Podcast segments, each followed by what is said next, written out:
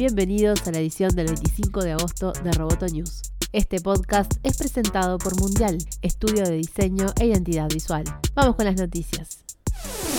La aplicación My Personality fue retirada de Facebook porque sus creadores se rehusaron a una inspección. Facebook decidió excluir la app después de encontrar que la información obtenida de los usuarios era compartida con investigadores y compañías con apenas protecciones limitadas. La empresa ha investigado miles de aplicaciones y suspendido más de 400 debido a preocupaciones sobre el robo de datos personales. La aplicación fue creada en 2007 por el investigador David Stilwell. En ella los usuarios respondían un cuestionario de personalidad y recibían comentarios los resultados. No hubo mal uso de datos personales, dijo Stilwell en un comunicado en el que agregó que esta exclusión parece meramente cosmética.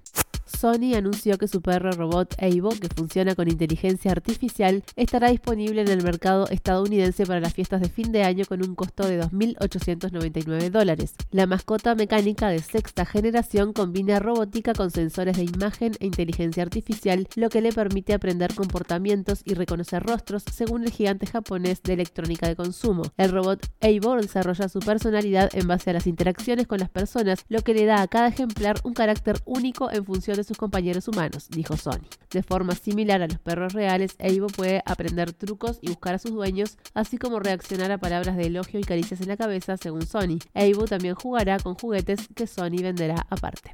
Un retrato creado por una computadora será vendido por Christie's en Nueva York, lo que le convertirá en el primero de su tipo en ser subastado por uno de los referentes del mundo de la industria del arte. La pintura de un hombre ficticio que ha sido llamado Edmond Bellamy es el resultado del trabajo de tres jóvenes de 25 años precursores en el mundo de las obras de arte generadas por algoritmos. Gauthier Bernier, uno de los tres cofundadores del colectivo artístico Obvious, se refirió a las críticas de artistas humanos quienes los acusan de querer dejarlos sin trabajo. Hay lugar para todos, aseguró en con el periódico británico The Telegraph. Es una incógnita cómo reaccionarán los oferentes ante una obra realizada por inteligencia artificial, pero sus creadores son optimistas y aseguran que alcanzará entre 8.000 y 10.000 dólares en subasta.